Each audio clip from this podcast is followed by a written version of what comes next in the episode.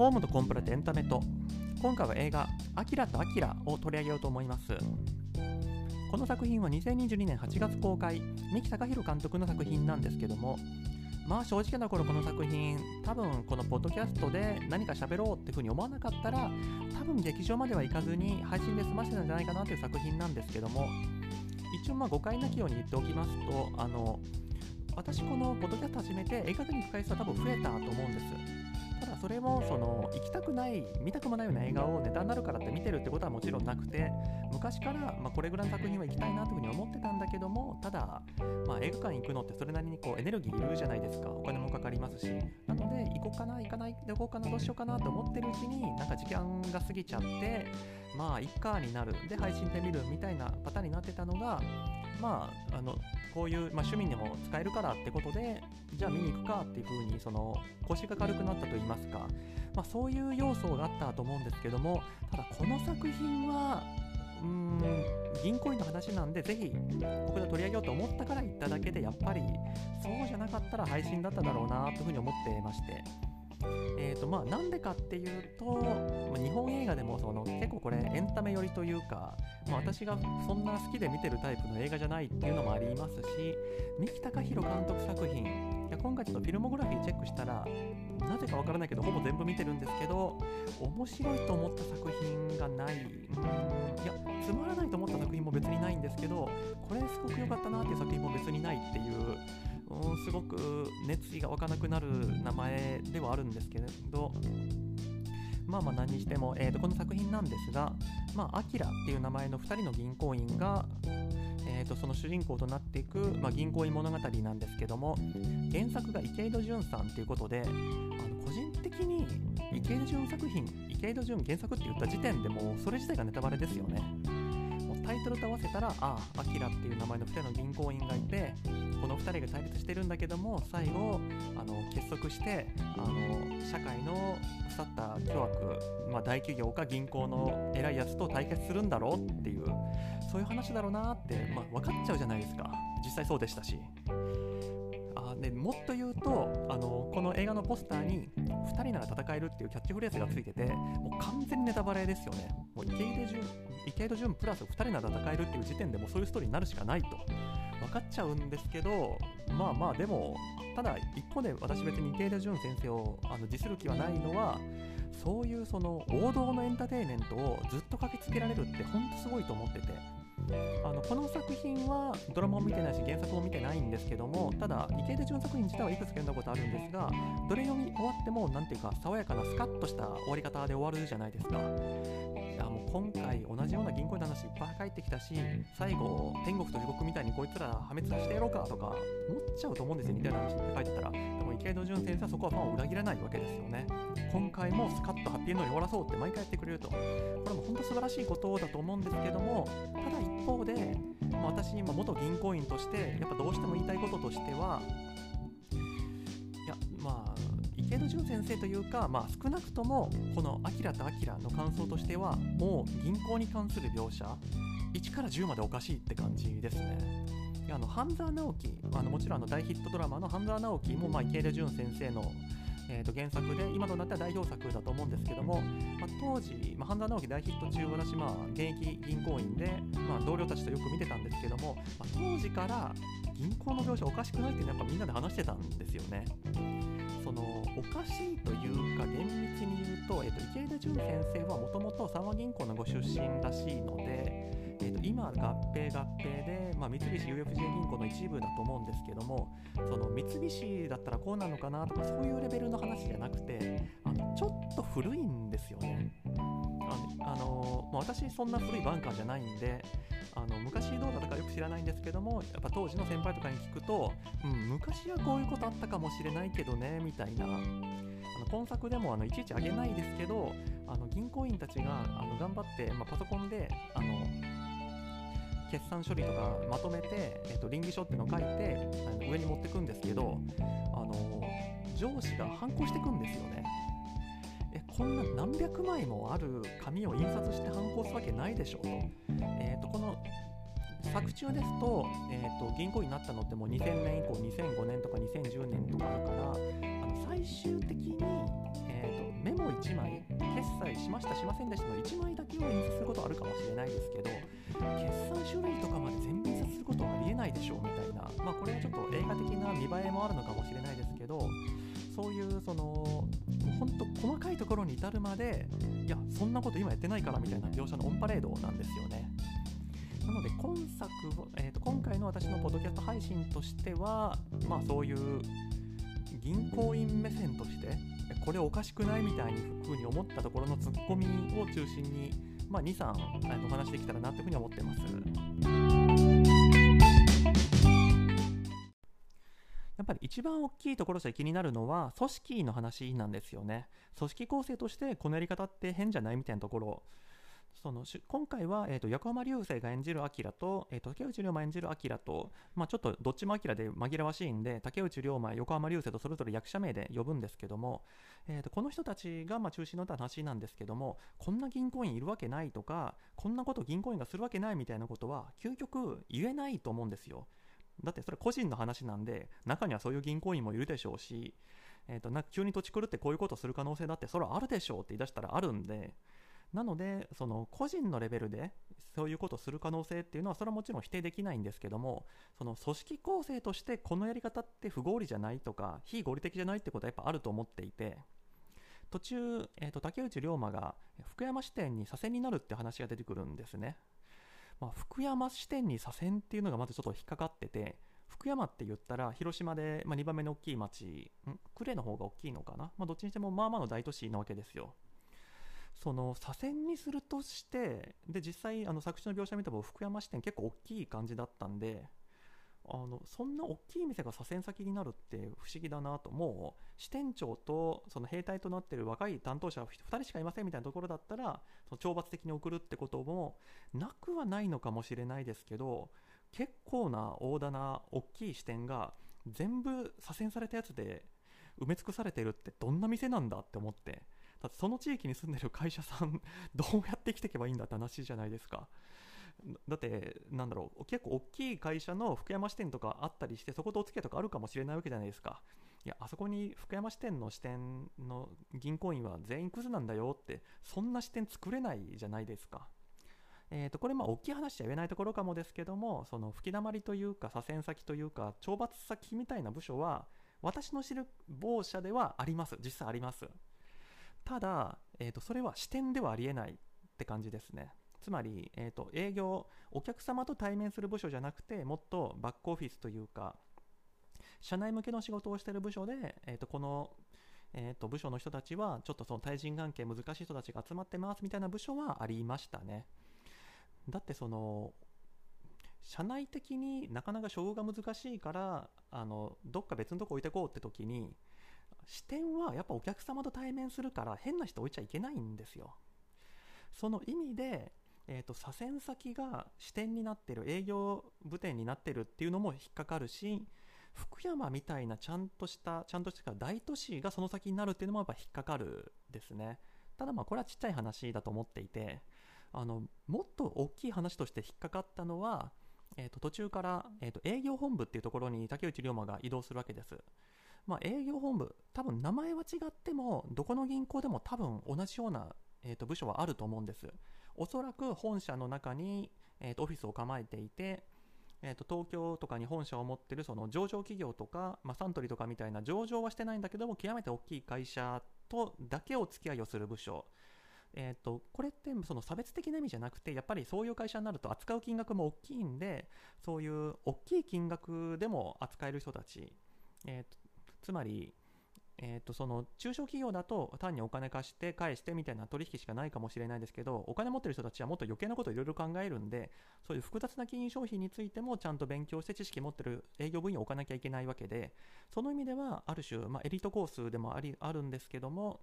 まあ、そういうえーと、複雑なことをする人たちをあの1箇所に集めておいた方が管理しやすいよねみたいな管理上の都合もあると思います。でそこにまあ上白石萌歌さんが配属されて、えーとまあ、今回の話の中で中心となってくる東海商船というところに、えー、と営業に行くんですけども、まあ、この時点で私ちょっと引っかかったんですよね。えー、とこの上白石萌歌さん何歳の設定か分かんないですけども2 5 6ぐらいの設定なんじゃないかなって思ってて、えー、とおそらく30歳前後であろう竹内涼真よりも結構後輩っていう設定っぽかったんでで上白石萌歌さん、まあ、4年目とか5年目とかだと思うんですけどもこの人1人で行かせるっていうのはとうーん不自然だなって気がして多分その年次で営業本部その営業本部がつくような、えーと、大事なお客様大きいお客様だと多分まだ先輩がついてくんじゃないかなと思っててちょっと1人で任せるには早い。あの地方の視点、まあ、それこそ福山とかだったらこの年次でももう1人でお客様のところ行くかもしれないですけど営業本部でこの年で1人で行かせるかっていうのはありますしただまあもうこの上白石萌歌さんがめちゃくちゃ優秀で1人で任せても大丈夫ってみんな思ったと。だから言ってるんだ。あるいはもうとっくに、えー、とその先輩がついてっていうのは引き継ぎ期間とか終わっていてこの時点でもう上白石萌歌さんはこの、えー、と東海商船との間ではもう一人前だから1人で行かせたんだ。こういう可能性はあると思うんです。ただそれでもなおおかしいと思うのがえー、とこれ映画見た方だったら知ってると思うんですけどもこの上白石萌歌さんあのこの東海商船を詰めるんですよね、えー、と詰めるっていうのは、えーと、あなた粉飾してますよねって問いただすんですよね。これはちょっとひどいと思ってこの4年目とか5年目の人1人でそんなことさせるなんてこれはひどい部署だなって思いました。本当にそれやるんだったら課長どころか副部長とか次長なんなら営業本部長が行かなきゃいけないとこだと思います。そんな若手1人であの相手の社長で役員問い詰めて粉飾だって吐かせるなんてそんなひどいことさせるひどいというか責任ごめることさせるのはおかしいと思います。いや役員が出てってもいいぐらいだと思いますね。いや多分この、えーと、主人公たちがいる産業中央銀行ってメガバンクだと思うんですけどもメガバンクでも役員が行っていいレベルの案件だと思います。その4年目5年目とかのこう1人で行かせるのはありえないと思います。で、えー、とその後、まあ、この上白石萌歌さんと竹内涼真君は、えー、とチームを組んで、まあ、この東海商船の、まあ、再建のためにいろいろ頑張るんですけどもここでもちょっと疑問に思ったのはえなんで君たちだけで解決しようとするのってとこがあって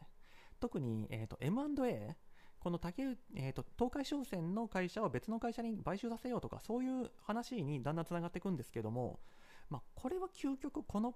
産業中央銀行の組織構成とかにもよるとこではあるんですけど多分ですけど M&A は別の専門部署があるんじゃないのって思ってて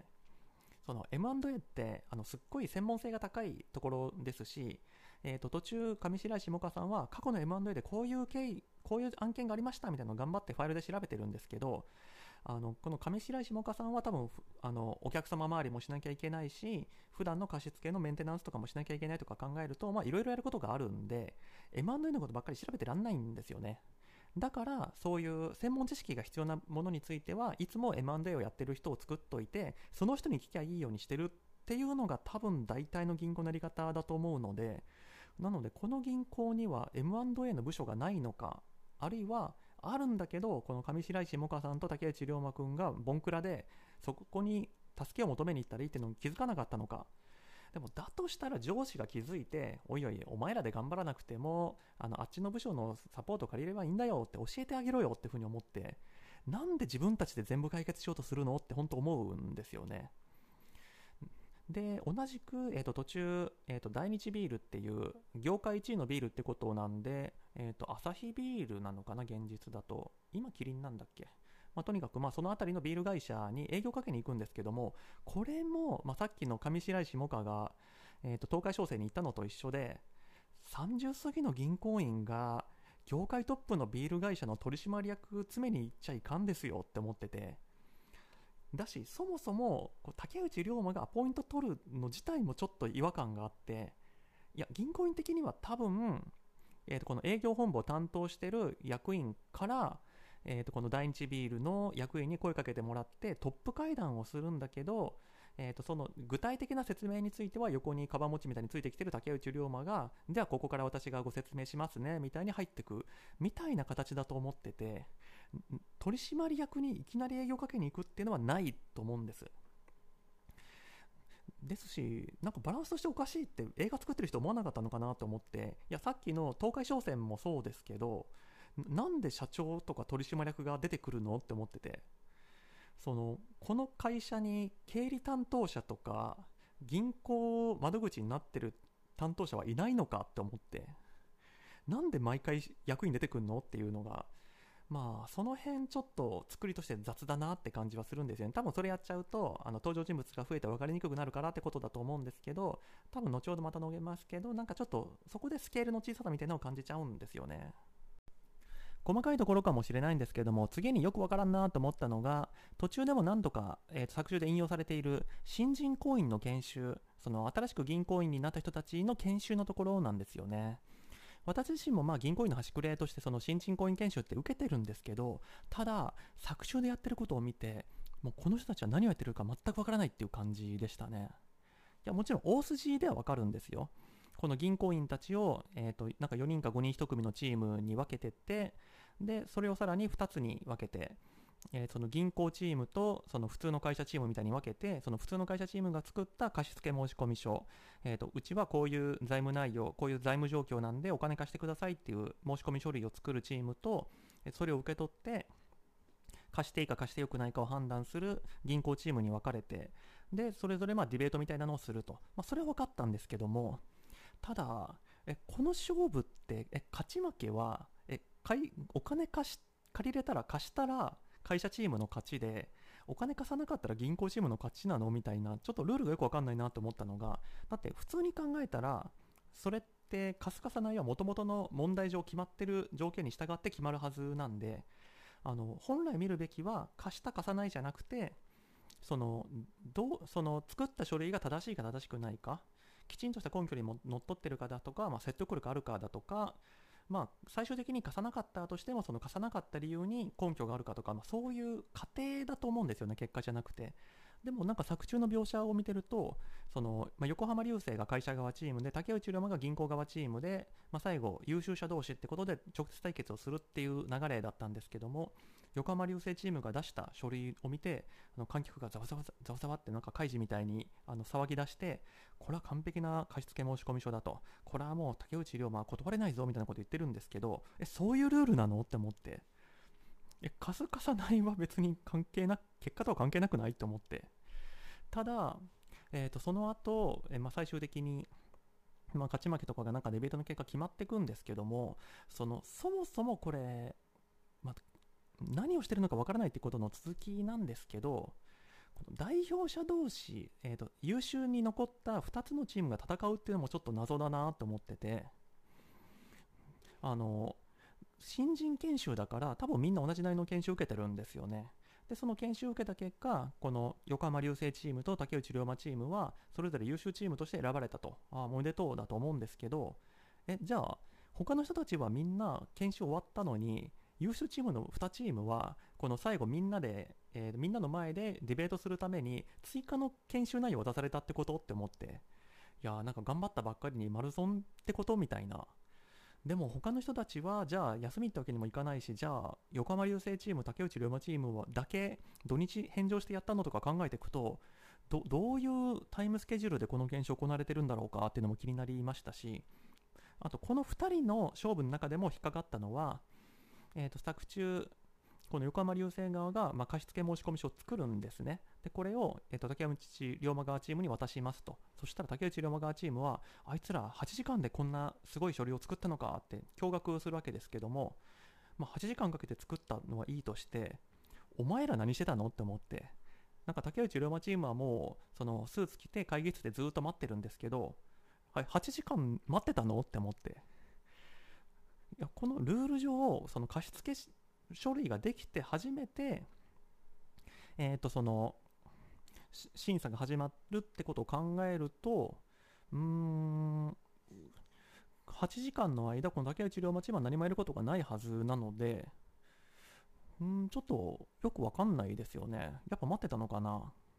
だからコンテストとしては多分両方やるのが正しいと思うんですよね。つまり、えー、と最初の8時間は、えー、と全チームがその貸付申込書を作って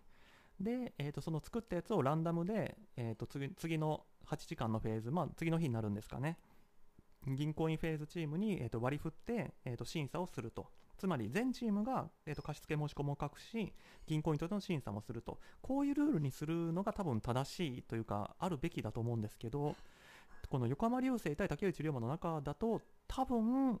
えー、と土日返上したとした場合土曜日はずっと横浜流星が頑張ってて竹内涼真は休みで日曜日は竹内涼真がずっと頑張ってたみたいななんか変なスケジュールの研修になってるんじゃないかなって気がして。まあまあスケジュールはいいとしてその中身も中身でえー、とまあ冒頭の話なんで全然言っていいと思うんですけども結局横浜流星は粉飾をしてたと。粉飾処理を使って決算書を作って、えー、とその貸付を引っ張ろうとしたっていうことであの作ったやつもすげえが見破ったやつもすげえみたいななんか爽やかな終わりになってるんですけどもよくこれ見てた その薬品とかは許したなと思って銀行員たるものが粉飾処理を作るとは何事かとかならないんだっていうのがまず引っかかりましたしあと粉飾作れるのっていうのも引っかかってあのそもそもこの勝負で渡された資料って何なんだろうと思って、まあ、粉飾書類が作れるってことは決算書を渡したわけじゃないと。ただそれってちょっと銀まだ銀行員にもなってないその新人行員にはレベル高くないというふうには思ったんですけど言ったらそのまだ教習所終わったばかりの連中なわけですよ銀行員つったって新人研修中なんて。そいつらにその生の資料生のその計算処理というかまだまとまってない数字を渡して決算処理を作れっていうだけでいやほぼ無理なんじゃないかって気もしますしそでそれをさらに粉飾うんなんか言いたい放題な気もしますしうん。で竹内涼真側でそれを見破ったっていうのもちょっと引っかかってていや分かるわけないだろそんなもんって思ったんですよね。あの作中ですと,、えーと、お題が金型で、えーと、竹内涼真の実家は、えー、金型工場だったから分かるんだっていうけど、まあ、子供の時親が金型工場やってたら金型の権利関係分かるっていうのもこじつけだろうっていうふうに思いますしその竹内涼真はすごいこう得意げに金型の発注については発注者側に所有権があるんだ。だから在庫に乗るのはおかしいみたいに言うんですけどお前契約書見たのかって思って。いやこんな自分のあの知識の範囲というか思い込みでお客さんに対してお前は粉飾だっていうのは銀行員として私やっちゃいけないと思ってて。あのこれってあの市場慣行に反してるんじゃないですかと、お宅ではそうじゃない契約を結んでるかもしれないと思いますので、ちょっと契約書確認させてくれませんかっていうのが本来あるべきであって、あの普通は、えーと、所有権がないんだから、粉飾に決まってるみたいな一足飛びに行っちゃうのは、本当はやっちゃいけないことだと思うんですよね。だって、そうじゃない場合だってあるだろうという話なんで。で考えていくと結局この研修何やってるかもわからないし何が評価されてるかもわからないしなんでこんなことして怒られないのかもわかんないっていう本当にわけのわからん検証だったなっていう感想です。まあ、最後、これもまあその人次第って言ったらその人次第なんですけども、たびたび出てきました東海商船っていう会社なんですが、実はこの横浜流星はこの東海商船の御曹司だったと。でもその東海商船に入社する次の社長様として入社するんじゃなくて中央産業銀行っていう、まあ、主人公たちがいる銀行に入社したことで、まあ、この家族からお前は会社を捨てた人間だろうってなじられたりするんですけどもこれもなんか私描写としてすっごい違和感あっていやまあもちろん父親とか親族がそう思ってるんだったらそういうふうになじられることもあるかもしれないですけど私の感覚というか、まあ、見聞きした話ですけど大企業の御曹司がメガバンクに入社するって普通の話なんですけどね。いやあの政治家の2世とかも全然メガバンクとか入ってくるんであのなんでかっていうと、まあ、もちろんいろんなメリットがあるわけですよね。その、まあ、将来的にこの東海商船、まあ、その自社の後継ぎにするとしても自分の会社しか知らないような人材は危ないから次の社長には任せられないみたいなのもあるでしょうしちっちゃい会社とかになってくると次の社長様みたいな人を部下としてどやつけたりできないと。なので自社での育成に限界がある持てますみたいな理由もあったりする、まあ、そういうその自社に入れたくないっていう事情もあったりしますしその、まあ、武者修行といいますかえーと、そのメガバンクみたいな大企業できちんと揉まれてほしいみたいな、まあ、積極的にメガバンクに入れたいみたいなのもあったりしますし、まあ、銀行員っていうのはその意味ではどの会社でもいいのかもしれないですけどその銀行はまあいろんな企業の内情を知ることができるので将来経営者になった時に有利だろうみたいなそういう考えもあったりもするわけですから、まあ、数字にも強くなるかもしれないですし。なので、えーとまあ、今の河野大臣なんかももともと東芝でしたっけ、まあ、企業に行っておられますしあのそういう、まあ、御曹司的な人が企業に入ってくること特に、まあ、メガバンク入ってくることってそんなお前は家を捨てたんだみたいな特別な話じゃなくてえごくごく普通の話だよっていうのはちょっと引っかかりましたね。ただついでに言うとこの東海商船も、えーとまあ、これもほんと細かい描写なんですけどその作中でこの宮古間流星の同期なんかが、え、お前東海商船の御曹司なのかよと、なんでこんなところに入ってくるんだよみたいに言うのも、まあまあ世間知らずだからしょうがないのかもですけど、あの、だから別におかしくない話ですし、あとこれ本当はやし取りかもなんですけど、あの、途中で出てきた数値とか見ると、この東海商船、まあ売り上げもそんなですし、従業員数がまあ800人ぐらい。っていうと、そんな就活生が知ってるような大企業じゃなくないっていうのもちょっと引っかかってて、特にまメガバンク入ってるってことは、その別、えーと、横浜流星の同僚たちは銀行狙いの就活をしてたわけで、商船、海運、そんな詳しいのかみたいなはちょっと思ってて、一応ちょっと確認した限り、えーと、海運業界はまあ上位3社、日本郵船、川崎汽船、えーと、商船三井、この3つが圧倒的で、他はまあまあ同じようなレベルでえー、まあ、やってるって感じなんですけども、800人だと上位3社じゃないですね。なので、その新人銀行員があの大企業がっていうかっていうと、多分違う会社じゃないの？っていうのはちょっと感じますね。てか、そもそもあの作中の描写見てても、あのさっきもちょっと述べました、その上白石萌歌がこの東海商船に乗り込んで、えー、と話をするっていうふうに申し上げましたけども、あのその場面に社長が出てきて あの経理のあの処理はどうだとか答えてる時点で、これ大企業じゃないだろうって思って、だって社長が経理の細かいとこまで見てるって、それ中小企業でしょって思うんですよね。それ考えていくと、なんか東海商船が大きい会社なのか大きい会社なのかがよくわかんないんですよね。で、最後、映画全体の感想なんですけども、とまあ、いろんな突っ込みどころがあるとは申し上げましたけども、とはいえ、えーと、江口洋介、この人なんか部署移動しても移動しても竹内マンの上司として出てくるんですけども、この人が言ってることはいつも100%正しいですね。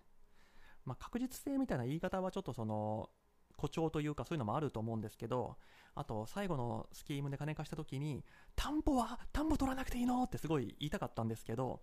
まあまあ見えないところで担保取ってるのかもしれないんで、そこはいいとして、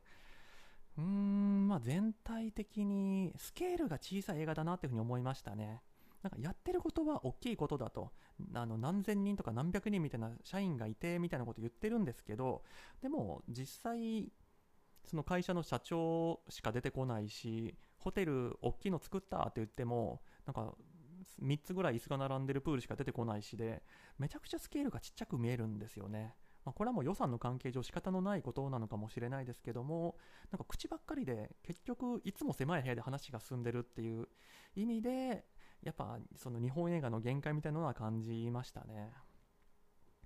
で、えっ、ー、と、あとタイトル「アキラとアキラ」なんですけど、その東海商船じゃないや、まあ、東海商船のグループ会社の秘書として、えーと、コメディアンのアキラ100%が出てくるんですけども、これはどういうつもりなんだって思って、だって絶対、アキラとアキラとアキラにするために出してんですよね。いや、まあ別にそういうギャグ入れてもいいんですけど、まあ、真面目にやってるのかみたいなのをちょっと感じましたね。あなので、え、ー、と、映画としては、ひっとい作品だなって思いましたね。いや、私はそういうツッコミどころがいっぱいあるんで、あのすごく楽しいのは楽しいなんですけど、ただま映画館じゃなくて家で見た方が良かったなと、えー、今の何？みたいなことを叫びながら見たかったなっていうのは感じますね。